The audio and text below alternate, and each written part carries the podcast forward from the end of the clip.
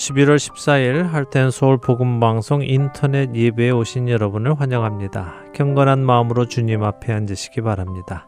묵도하심으로 오늘의 예배를 시작하겠습니다.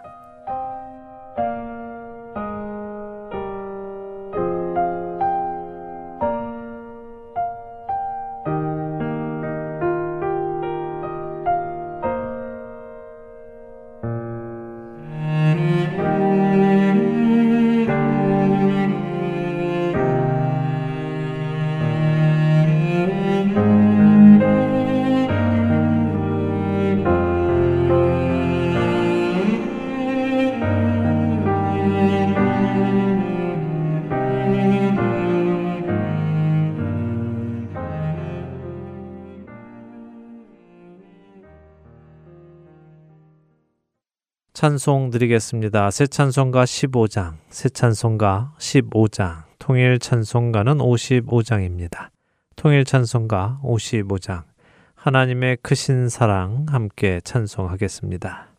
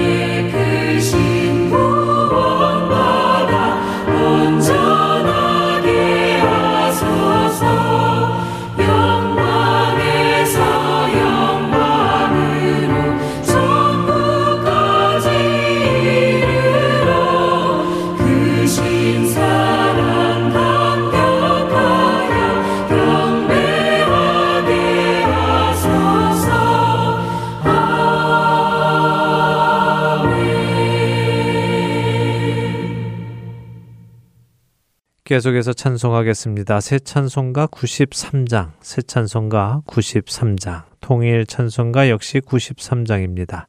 새 찬송가, 통일 찬송가 모두 93장입니다. 예수는 나의 힘이요 부르시겠습니다.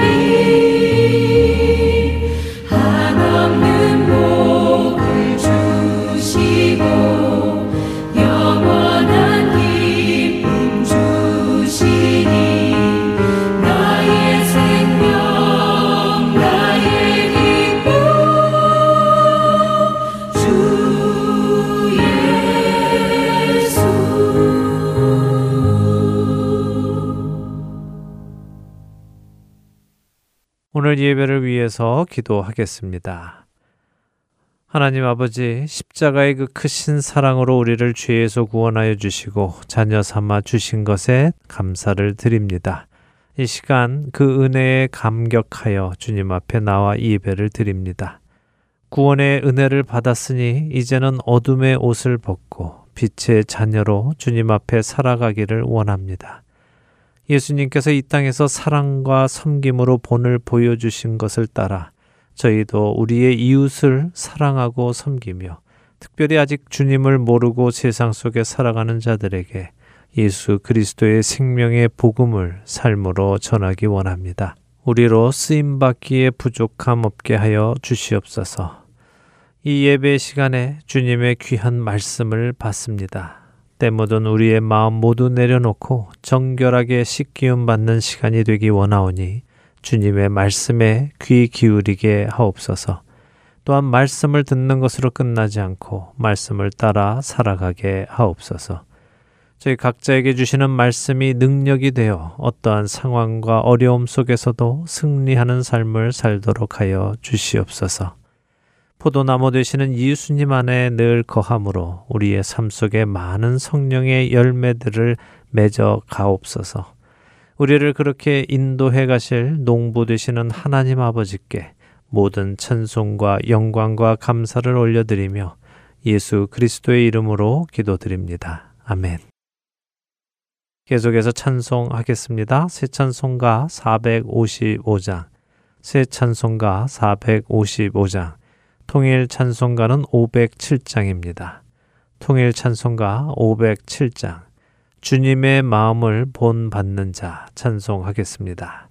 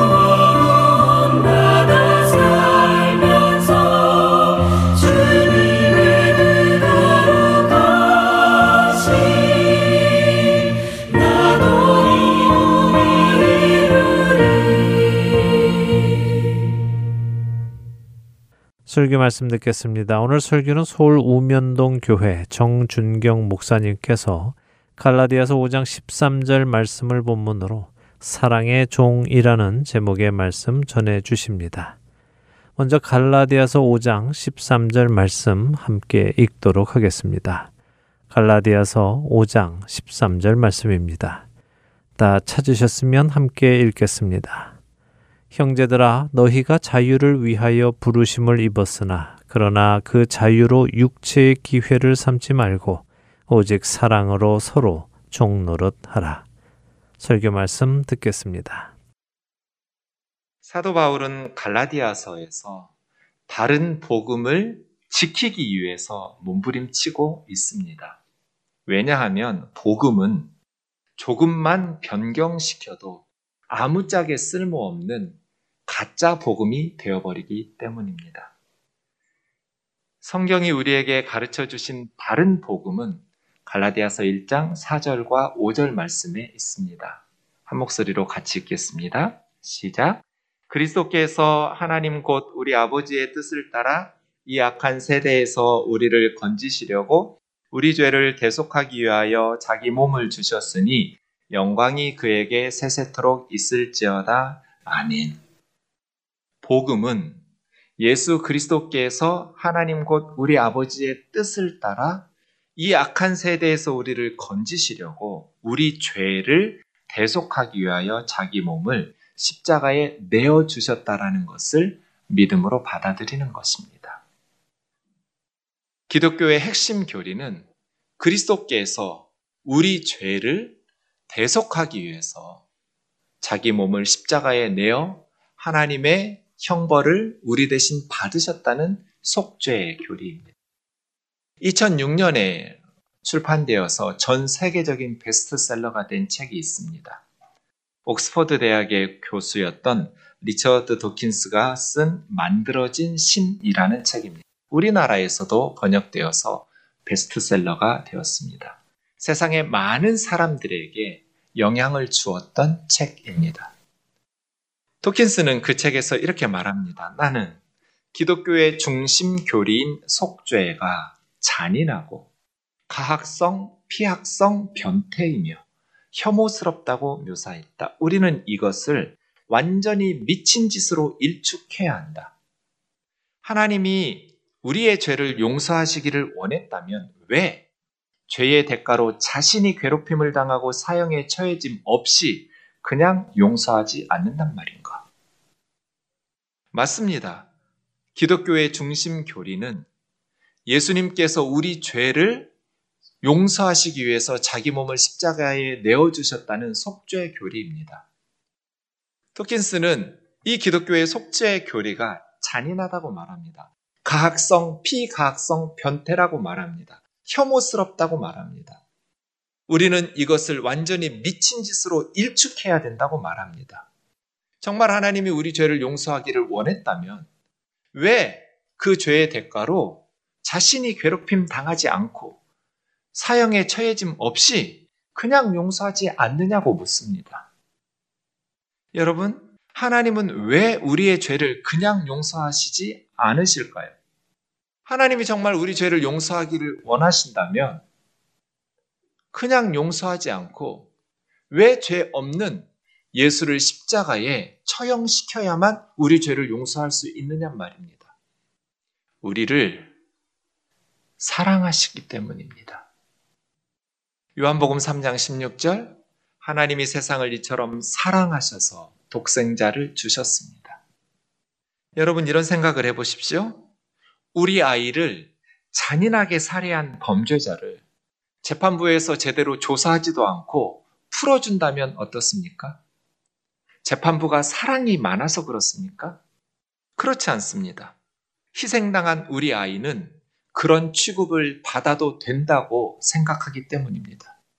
우리 아이의 삶은 가치 없다라고 판단했기 때문입니다. 너한테는 그렇게 해도 돼. 라고 재판부는 판단을 내린 것입니다. 사람들은 말합니다. 왜 기독교는 사람들의 죄와 하나님의 심판을 강조해서 사람들을 무시하느냐고 비난합니다. 정반대입니다.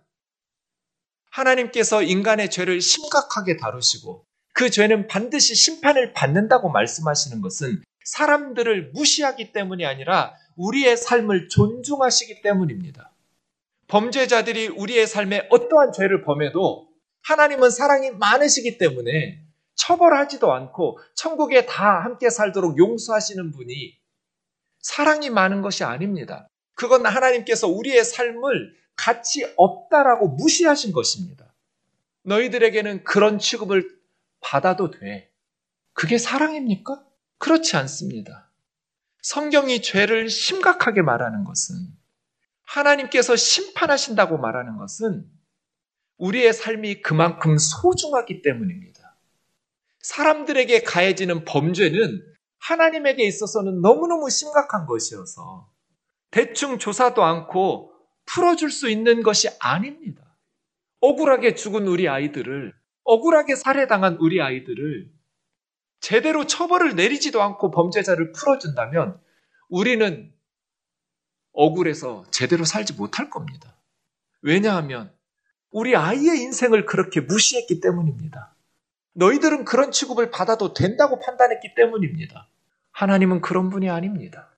하나님이 세상을 사랑하셨기 때문에 죄는 심각하다고 말씀하시고 그 죄는 반드시 심판을 받아야 된다고 말씀하십니다.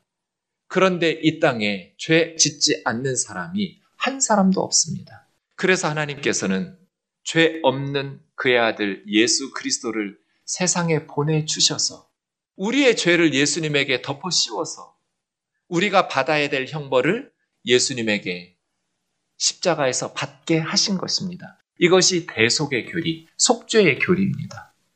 하나님께서 가학성, 피학성, 변태이시기 때문이 아닙니다.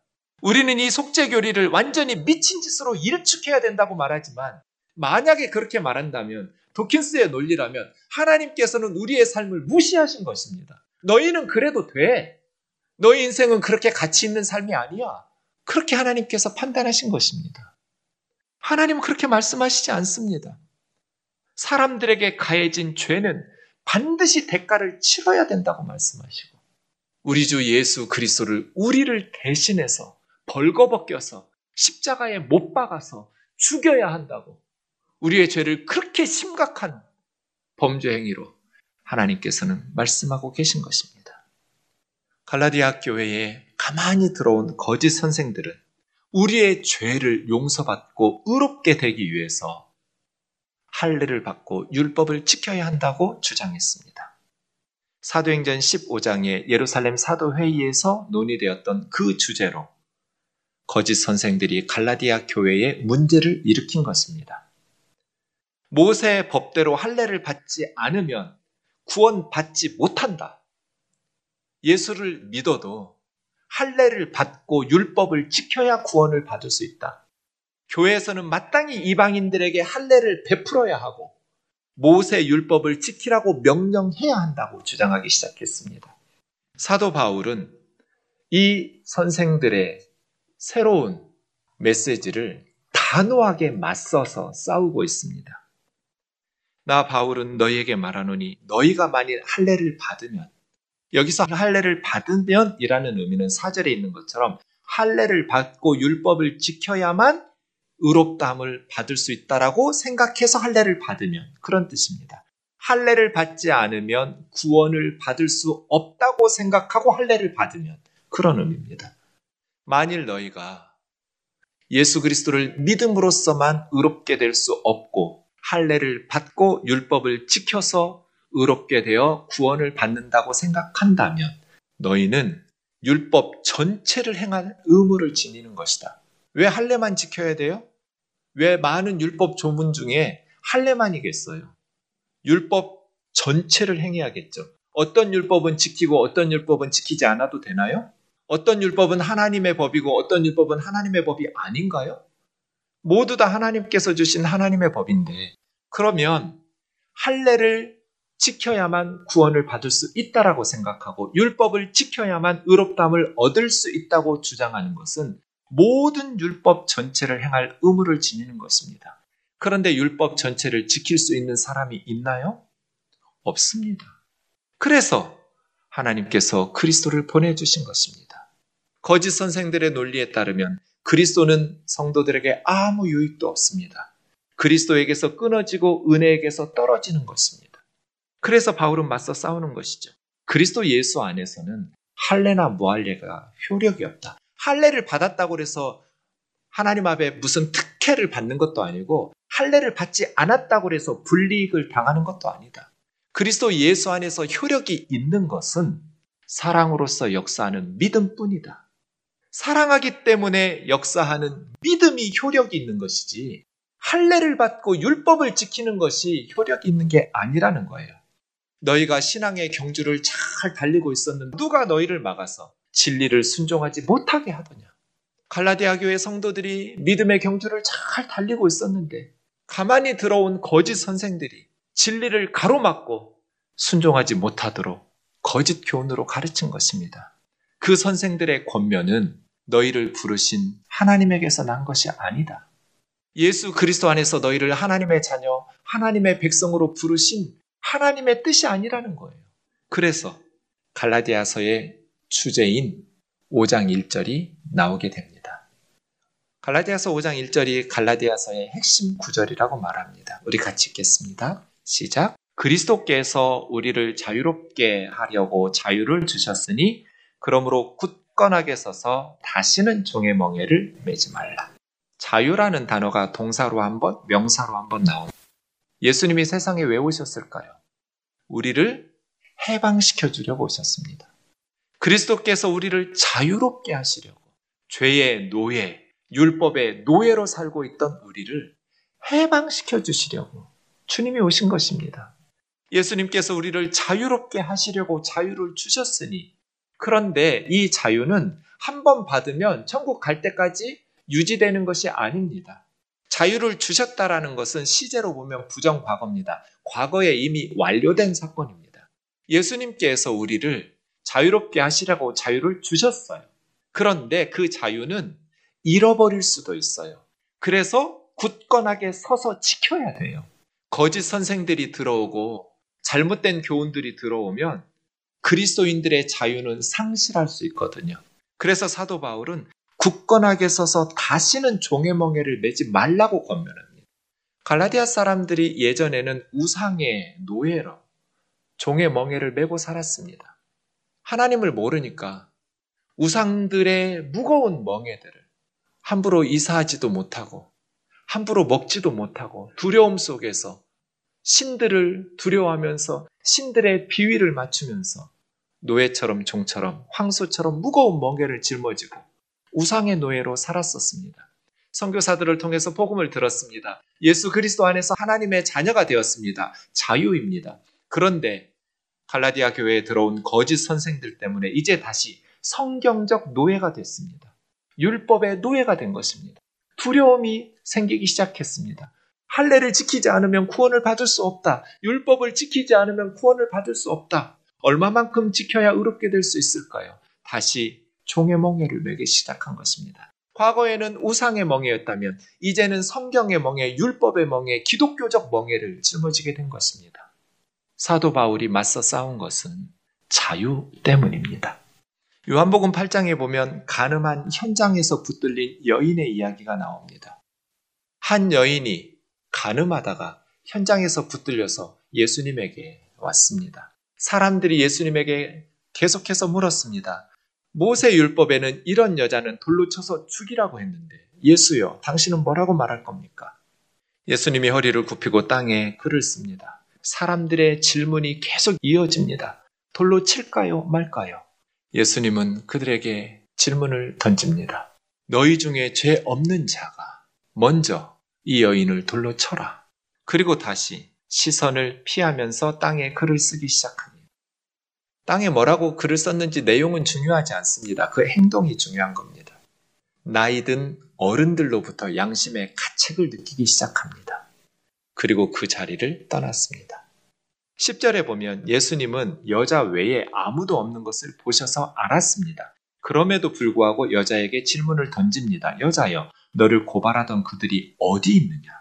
너를 정죄한 자가 없느냐?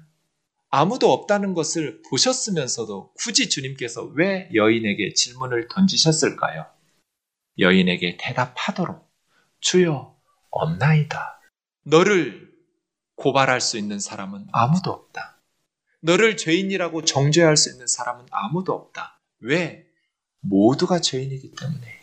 너만 죄인이 아니야.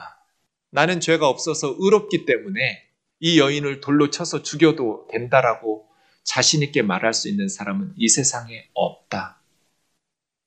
너를 정죄할 수 있는 사람은 아무도 없다.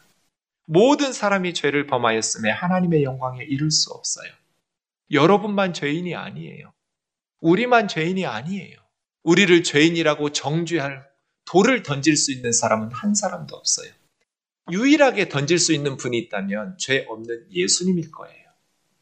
그런데 주님 뭐라고 그 여인에게 말씀하시나요? 나도 너를 정죄하지 아니하노니 가서 다시는 죄를 범하지 말라. 순서를 주목하세요. 가서 네가 죄를 범하지 않으면 나도 너를 정죄하지 않겠다가 아니에요. 이건 율법주의예요. 갈라디아 교회에 들어온 거짓 선생들의 교훈이에요. 율법을 지키면 의롭게 된다거든요. 이건 세상의 모든 종교의 주장이에요. 선행을 베풀며 살면 구원을 받는다. 그러나 기독교는 순서가 달라요. 사는 것 봐서 정죄하지 않겠다, 의롭다고 인정해 주겠다가 아니라 나도 너를 정죄하지 않을 테니까 가서 다시는 죄를 범하지 말라라는 순서가 복음이에요. 세상의 모든 종교는 순서가 달라요.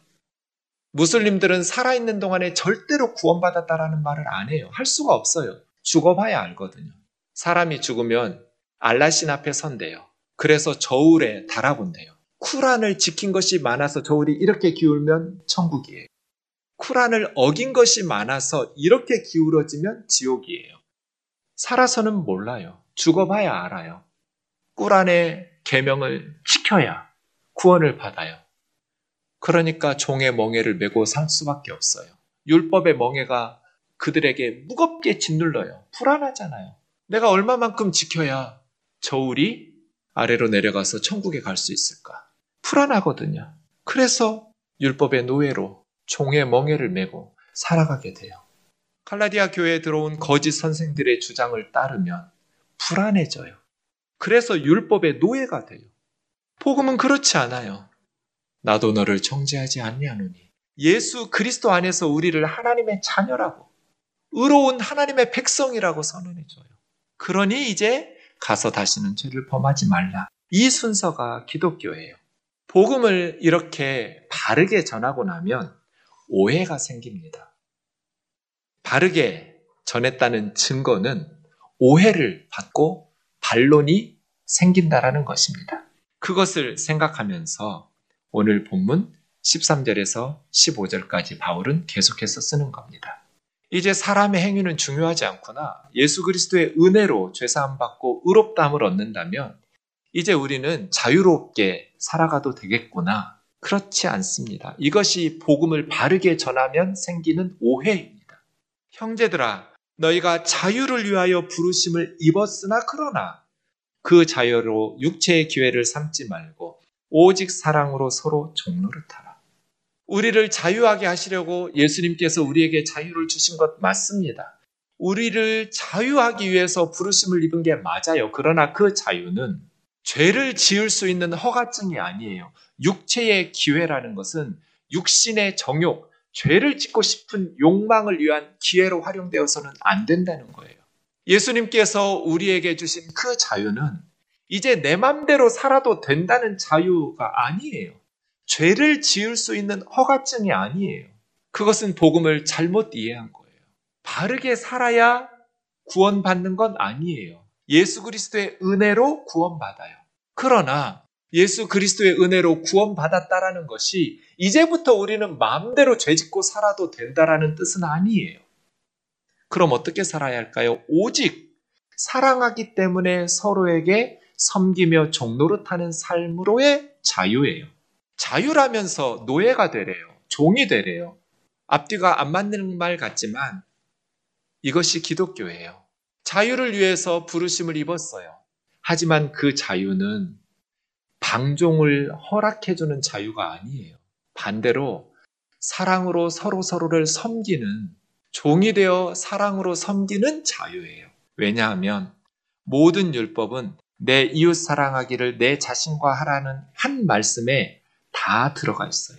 사랑하는 사람을 살인할 수 있나요? 사랑하는 사람에게 도둑질할 수 있나요? 사랑하는 사람을 성폭행할 수 있나요? 사랑하는 사람을 위증하면서 거짓 증언으로 괴롭힐 수 있나요? 사랑하는 사람의 것을 탐내면서 훔쳐가고 빼앗아가려고 하나요? 사랑하는 부모를 불공경하고 불효할 수 있나요? 그럴 수 없잖아요.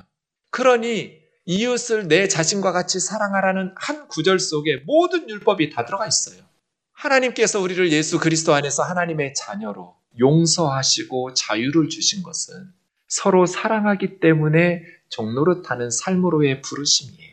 만일 그리스도인들이 교회 안에서 서로 물고 먹으면 피차 멸망할까 조심하라고 경고하고 있어요. 여기서 물고 먹는다는 얘기는 음식 얘기가 아니에요. 그렇게 야생 짐승들처럼 서로 상처 주면서 험담하고 찢고 파괴적으로 비난하는 것을 의미해요. 교회 안에서 서로 정죄하고 비난하면서 상처 주고 물어뜯지 말라는 거예요. 서로 멸망하잖아요. 그건 사랑이 아니에요. 사랑하는 자매 형제 여러분, 주님께서 우리에게 주신 자유는 죄를 지을 수 있는 자유가 아니었어요. 이제는 우리가 서로 사랑으로 섬기는 삶을 살도록 부르신 거예요. 갈라디아서를 확대시키면 로마서가 돼요. 반대로 로마서를 축약하면 갈라디아서가 돼요. 오늘 본문의 내용이 로마서에서도 나옵니다. 로마서 5장 20절에 보면 죄가 더한 곳에 은혜가 더욱 넘쳤다고 말합니다. 예수 그리스도의 은혜로 죄 사함을 받는 거잖아요. 천만 원 용서받은 거하고 천억을 용서받은 건 다르죠. 천억만큼의 죄를 용서받은 사람이 더 큰 은혜를 받았어요. 그래서 복음은 죄가 더한 곳에 은혜가 더욱 넘쳤다라고 말할 수 있어요. 그런데 이렇게 바르게 복음을 전하고 나면 오해가 생기고 반론이 생겨요. 그런즉 우리가 무슨 말하리요? 은혜를 더하게 하려고 죄에 거하겠느냐? 잠깐만, 사도 바울. 당신의 말처럼 따른다면 우리의 선행은 구원받고 의롭게 되는데 아무 의미도 없고 오직 예수 그리스도의 은혜로 어떤 죄든지 다 용서받을 수 있다면 그리고 더 큰 죄가 더 큰 은혜를 받은 것이라면 우리가 더 큰 은혜를 받기 위해서 계속해서 죄에 거하며 더 큰 죄를 지어야 되는 거 아니냐고. 당신의 논리대로라면 더 큰 사랑과 더 큰 은혜를 받기 위해서는 더 큰 죄를 지어야 되는 것 아니냐고. 복음을 바르게 전하고 나면 이런 오해가 생겨요. 복음을 바르게 전했다는 증거예요. 성경의 대답은 무엇입니까? 그럴 수 없느니라. 있을 수 없는 말이라는 거예요. 왜요? 우리는 죄에 대해서 죽었기 때문이에요. 죄에 대해서 죽은 우리가 어찌 그 가운데서 더 살리요? 죽은 시체는 아무리 달콤한 죄의 유혹이 다가와도 반응하지 않아요. 우리는 죄에 대해서 죽은 시체들이에요. 어떻게 죄 가운데서 더 살 수 있겠어요? 이게 무슨 말인가? 지금 살아있는데 왜 우리한테 죽었다고 말하지? 바울은 계속 이어집니다. 무릇 그리스도 예수와 합하여 세례를 받았다라는 것은 그리스도의 죽으심과 합하여 세례를 받았다라는 것을 알지 못하느냐? 우리가 예수님을 믿고 세례 받았다는 것은 예수 그리스도의 십자가에서 함께 죽음과 합하여 세례 받은 거거든요. 우리는 십자가에서 죽은 적이 없어요. 그런데 예수님이 우리 대신 죽으신 거잖아요. 그래서 하나님께서 우리가 우리 죄값을 치르느라고 죽은 것처럼 여기신다는 거예요. 그런 의미로 저와 여러분은 그리스도와 함께 십자가에 못 박혀 죽었어요. 실제로 죽은 적은 없지만 하나님께서 그렇게 여기신다고요. 이게 예수님을 믿고 세례를 받는다는 것의 의미예요. 우리는 예수님과 함께 죽었고 예수님과 함께 무덤에 들어갔어요. 그리고 예수님이 무덤 문을 활짝 열고 부활의 새 생명으로 무덤 밖으로 나와서 살아나셨을 때 그리스도와 함께 우리도 무덤 문을 박차고 나와서 그리스도 안에서 새 생명 가운데 살아가게 된 거예요. 지금 예수 믿는 우리는 죄에 대해서 그리스도와 함께 십자가에 죽었고 무덤 문을 박차고 나온 삶을 살고 있는 거예요. 예수님이 죽으심은 죄에 대하여 단번에 죽으심이고 예수님이 부활하여 다시 살아나신 이유는 다시 죄 짓고 살려고 살아나신 것이 아니라 하나님을 위해서 살아나신 거예요. 우리가 예수 그리스도를 믿고 세례를 받음으로 그리스도의 죽으심과 부활에 연합했다면 우리도 죄에 대해서는 그리스도와 함께 죽은 자들이고 이제 다시 그리스도와 함께 부활의 새 생명을 하나님께서 주신 것은 예수 그리스도 안에서 하나님을 위해서 살라고 살려주신 삶이라는 거예요. 이게 복음 아닌가요? 하나님께서 예수 그리스도 안에서 우리를 하나님의 자녀로 삼으신 것이 하나님께서 예수 그리스도 안에서 죄 사함의 은혜를 베푸신 것이 다시 죄 짓고 살라고 살려주신 게 아니잖아요. 예수 믿고 세례 받은 것은 그리스도와 함께 십자가에서 죄에 대해서 단번에 죽은 거예요. 무덤에 들어가서 장례식 치른 거예요. 무덤 문을 열고 다시 새 생명을 주어서 그리스도와 함께 우리가 살아가는 것은 이제는 다시는 죄를 위해서 사는 삶이 아니라 하나님의 영광을 위해서 사는 하나님께 대하여 살아있는 삶을 사는 거거든요. 그래서 죄의 유혹이 우리에게 다가올 때는 우리는 시체가 돼야 돼요. 반응하면 안 돼요. 하나님을 기쁘시게 하는 일들이 우리 곁에 다가올 때는 살아나야 돼요. 하나님을 위해서. 이것이 그리스도의 삶이잖아요. 그런데 어떻게 죄 가운데 더 거할 수 있냔 말이에요. 예수님을 믿고 세례를 받았다라는 것은 이렇게 하나님께서 우리를 여기신다는 건데 어떻게 계속해서 더 큰 은혜를 받으려면 더 많은 죄를 지어야겠다라는 말을 할 수 있느냐는 거예요. 그것은 복음을 오해한 거죠. 죄에 대해서는 죽은 자요. 그리스도 예수 안에서 하나님께 대해서는 살아있는 자로 여길지어다. 그게 사실이니까, 팩트니까. 하나님께서 그렇게 너희를 여기시니까 너희 자신도 그렇게 여기라는 거잖아요. 나는 죽었어. 그리고 다시 살아났어. 죄에 대해서는 죽었고 하나님을 향해서는 살아난 삶이야. 어거스틴이 예수님을 믿기 전에 엄청난 죄를 지었잖아요. 사생아를 낳는 부패한 삶을 살았어요. 로마서를 통해서 크리스찬이 되었어요. 예수님을 믿는 사람이 된 후에 예전에 함께 놀던 여인을 길에서 만났어요. 여인이 반갑게 어거스틴에게 달려왔어요. 왜 요즘 뜸했냐고. 같이 가서 우리 즐기자고. 어거스틴이 싫다고 거부하는데도 눈치 없는 이 여인이 계속해서 어거스틴을 왜 그러느냐고. 옛날처럼 우리 즐기자고. 어거스틴이 뭐라고 말해요? 너는 너인데 나는 내가 아니다고. 너는 너일지 모르겠지만 나는 더 이상 내가 아니라고. 과거의 내가 아니라고.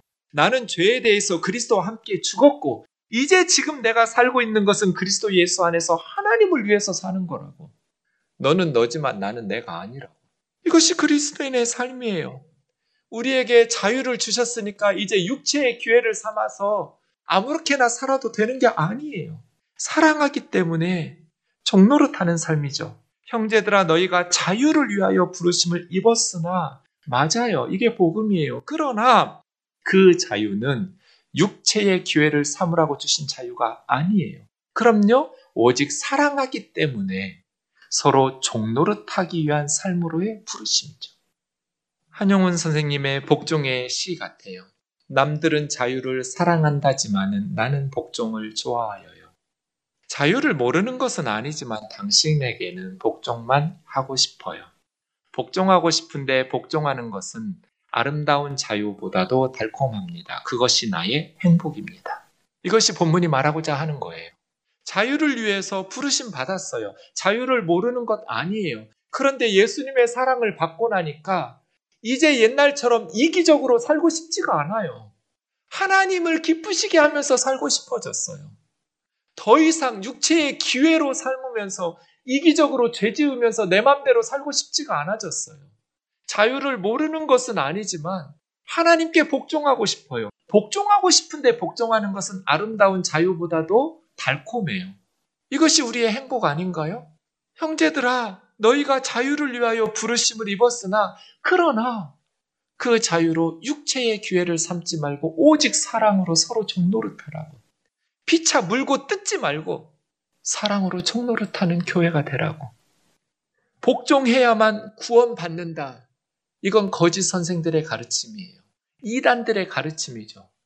안식일은 토요일인데 일요일을 지키는 교회에 다니면 구원받을 수 없다. 안식일을 지켜야 구원받는다. 이게 할례 받아야 구원받는다는 거하고 뭐가 달라요? 안상홍 증인회인 하나님의 교회는 유월절을 지켜야만 구원받는다고 말해요. 안상홍이 자기들에게 유월절을 지키도록 가르쳐 주었기 때문에 안상홍만 구원자라고 말해요. 자기들 밖에는 구원이 없다고 말해요. 이게 율법주의예요.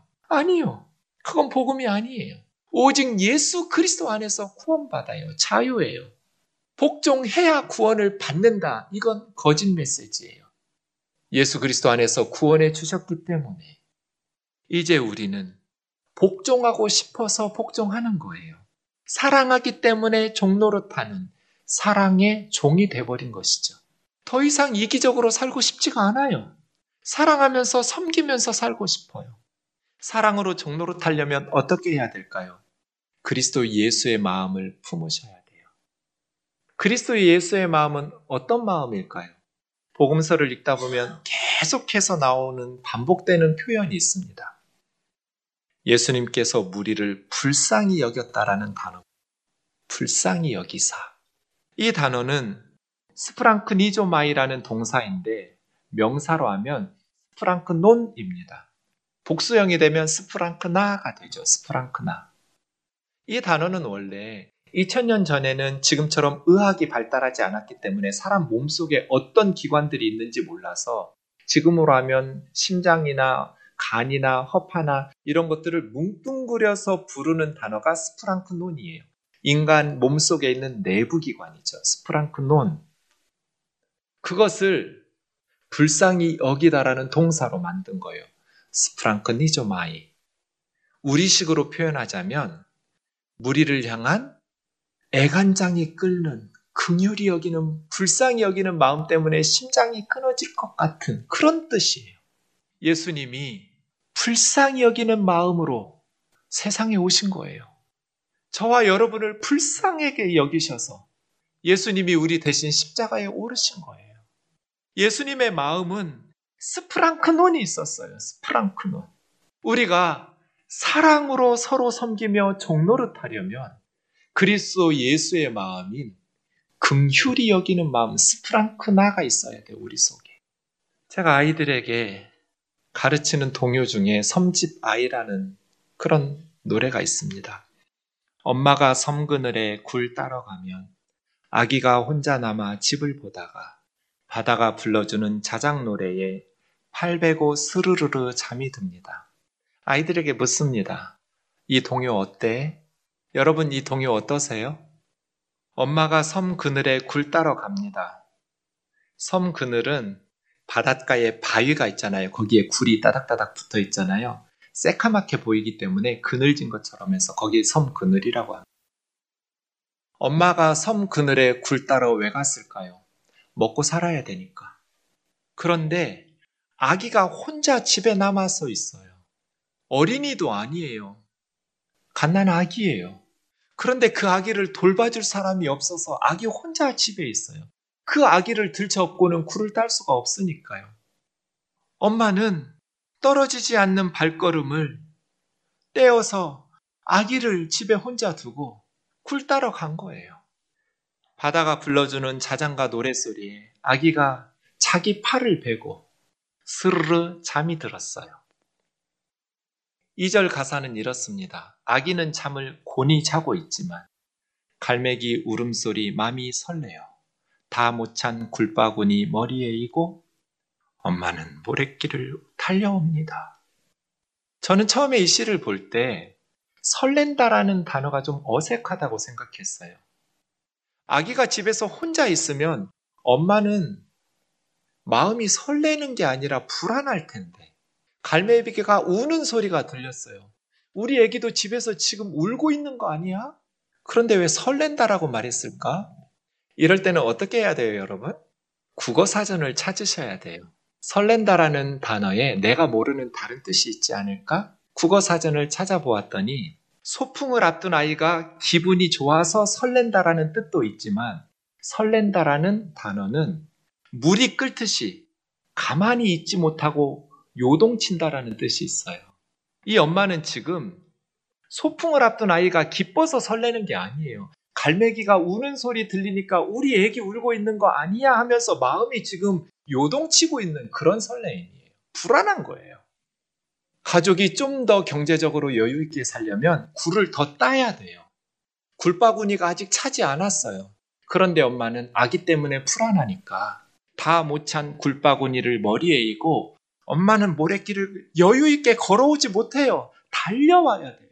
이것이 인생이죠. 이 동요 어때? 하고 아이들에게 물을 때 처음에는 좋아요 라고 대부분 대답해요. 제가 동요를 설명해 주고 나면 아이들이 훌쩍거려요. 어떤 애는 소리내서 엉엉 울기도 해요. 우리 이런 나라에서 살지 않았었나요? 애기 혼자 두고 굴 따러 가면 안 돼요. 근데 굴을 따지 않으면 굶주려야 돼요. 갈매기가 우는 소리 들리니까 엄마가 불안해지니까 굴바구니 다 차지 못했지만 모래길을 달려와야 돼요. 지금 이 세상에는 이렇게 사는 사람들이 너무 많아요. 갓난아기 옆에 엄마가 있어야 하잖아요. 그런데 있을 수가 없어요. 먹고 살아야 되니까. 우리는 어떻게 해야 할까요? 스프랑크나 잠언 19장 17절에서 하나님은 가난한 자를 불쌍히 여기는 것은 하나님께 꿔드리는 것 같다고 그랬어요. 하나님은 띄어먹고 모른 척 하시는 분일까요? 아니면 반드시 갚으시는 신용이 있는 분일까요? 하나님은 신용 100%예요. 떼어먹는 분이 아니에요. 가난한 사람을 불쌍히 여기서 도와주는 것은 하나님께 꿔주는 거예요. 왜냐하면 그 가난한 사람은 갚을 수가 없어요. 갚을 수 있으면 가난하지 않은 거죠. 못 갚아요. 그래서 하나님이 대신 갚아주세요. 그의 선행을 그에게 갚아주시리라. 제가 잠언 28장 3절 읽으면서 깜짝 놀랐어요. 왜 놀랐냐면 가난한 자를 학대하는 가난한 자라는 단어 때문이에요. 보통은 가난한 자를 학대하는 자는 권력과 부유한 힘 있는 자라고 생각하잖아요. 그런데 세상이 그렇지 않잖아요. 가난한 자를 학대하는 사람은 권력을 가지고 부유한 힘 있는 사람들만 아니잖아요. 가난한 사람들도 자기보다 가난한 사람을 착취하고 학대하잖아요. 부자들만 죄 짓고 사나요? 가난한 사람들은 죄 안 짓고 사나요? 정치인들과 권력 있는 사람들만 가난한 자를 학대하면서 사나요? 서민들은 그렇게 살지 않나요? 그런데 가난한 자를 학대하는 가난한 자는 곡식을 남기지 않는 포구 같대요. 1년 내내 농사 지었는데 폭우가 휩쓸고 가면 남는 게 없어요. 그렇게 잔인한 짓 하는 거예요. 두 부류의 삶이 있네요. 가난한 자를 불쌍히 여김으로써 하나님께 꺼드리는 삶이 있고 가난한 자를 학대하는 가난한 자의 삶이 있잖아요. 예수님께서는 우리에게 대계명과 대사명을 주셨습니다. 가장 큰 계명. 그래서 우리는 대계명이라고 부르는 계명은 내 마음을 다하고 목숨을 다하고 뜻을 다하고 힘을 다하여 주 너희 하나님을 사랑하는 것과 내 이웃을 내 자신과 같이 사랑하라는 것입니다. 이것을 우리는 주님이 우리에게 주신 가장 큰 계명, 대계명이라고 부릅니다. 주님은 대사명도 주셨습니다. 성도의 사명, 교회의 사명이 무엇인가? 하늘과 땅의 모든 권세를 내게 주셨으니 그러므로 너희는 가서 모든 민족을 제자로 삼아 아버지와 아들과 성령의 이름으로 세례를 베풀고 내가 너희에게 분부한 모든 것을 가르쳐 지키게 하라. 볼지어다 내가 세상 끝날까지 너희와 항상 함께 있으리라. 이것을 대사명이라고 말합니다. 예수 그리스도의 복음을 전해서 세례를 베풀고 주님께서 우리에게 가르쳐 주신 모든 것을 지킬 수 있도록 가르치는 것. 주님께서 지키면서 살라고 주신 분부한 모든 것은 대계명입니다. 혼신의 힘을 다해서 하나님 사랑하고 이웃을 내 자신과 같이 사랑하면서 살라는 것 속에 모든 계명이 다 들어가 있으니까 그것을 지키면서 살 수 있도록 가르치는 것. 이것이 성도의 사명이며 교회의 사명입니다. 예수 그리스도의 복음을 전파해서 예수 그리스도를 믿는 자들에게 세례를 베풀고 주님이 우리에게 분부하신 대로 하나님 사랑하고 이웃을 사랑하도록 지키며 살아가도록 가르치는 것. 이런 사명을 잘 감당하는 공동체 되기를 주의 이름으로 축원합니다.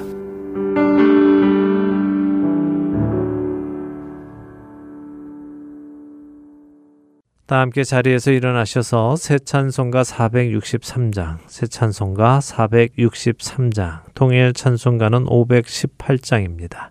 통일 찬송가 518장, 신자 되기 원합니다. 부르신 후에 정준경 목사님의 축도로 오늘 예배 마치도록 하겠습니다. 하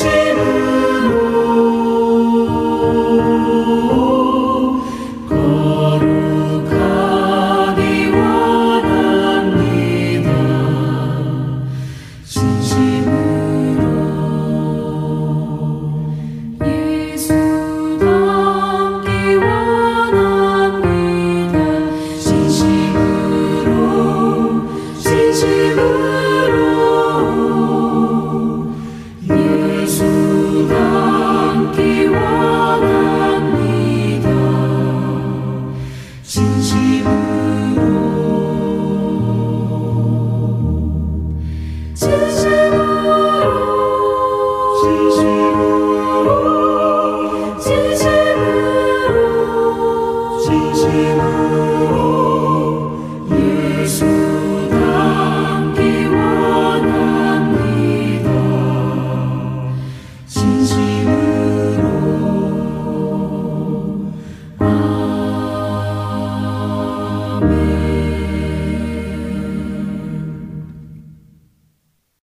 아버지, 오늘 가장 빠른 미래입니다.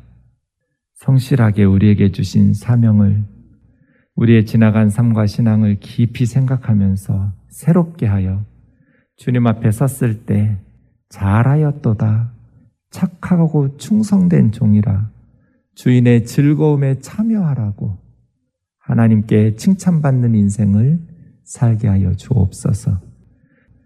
우리 주 예수 그리스도의 크신 은혜와 하나님 아버지의 놀라우신 사랑하심과 성령의 인도하심과 또 코이노니아의 사귐의 교제가 오늘 또 주님의 말씀으로 우리 가정과 또 교회와 사회를 새롭게 살아가기를 소망하는 주의 자녀들 위해 우리 조국 대한민국 위해 열방에 흩어진 선교사들과 믿음의 가족들 위해 이제로부터 영원까지 함께 있을지어다.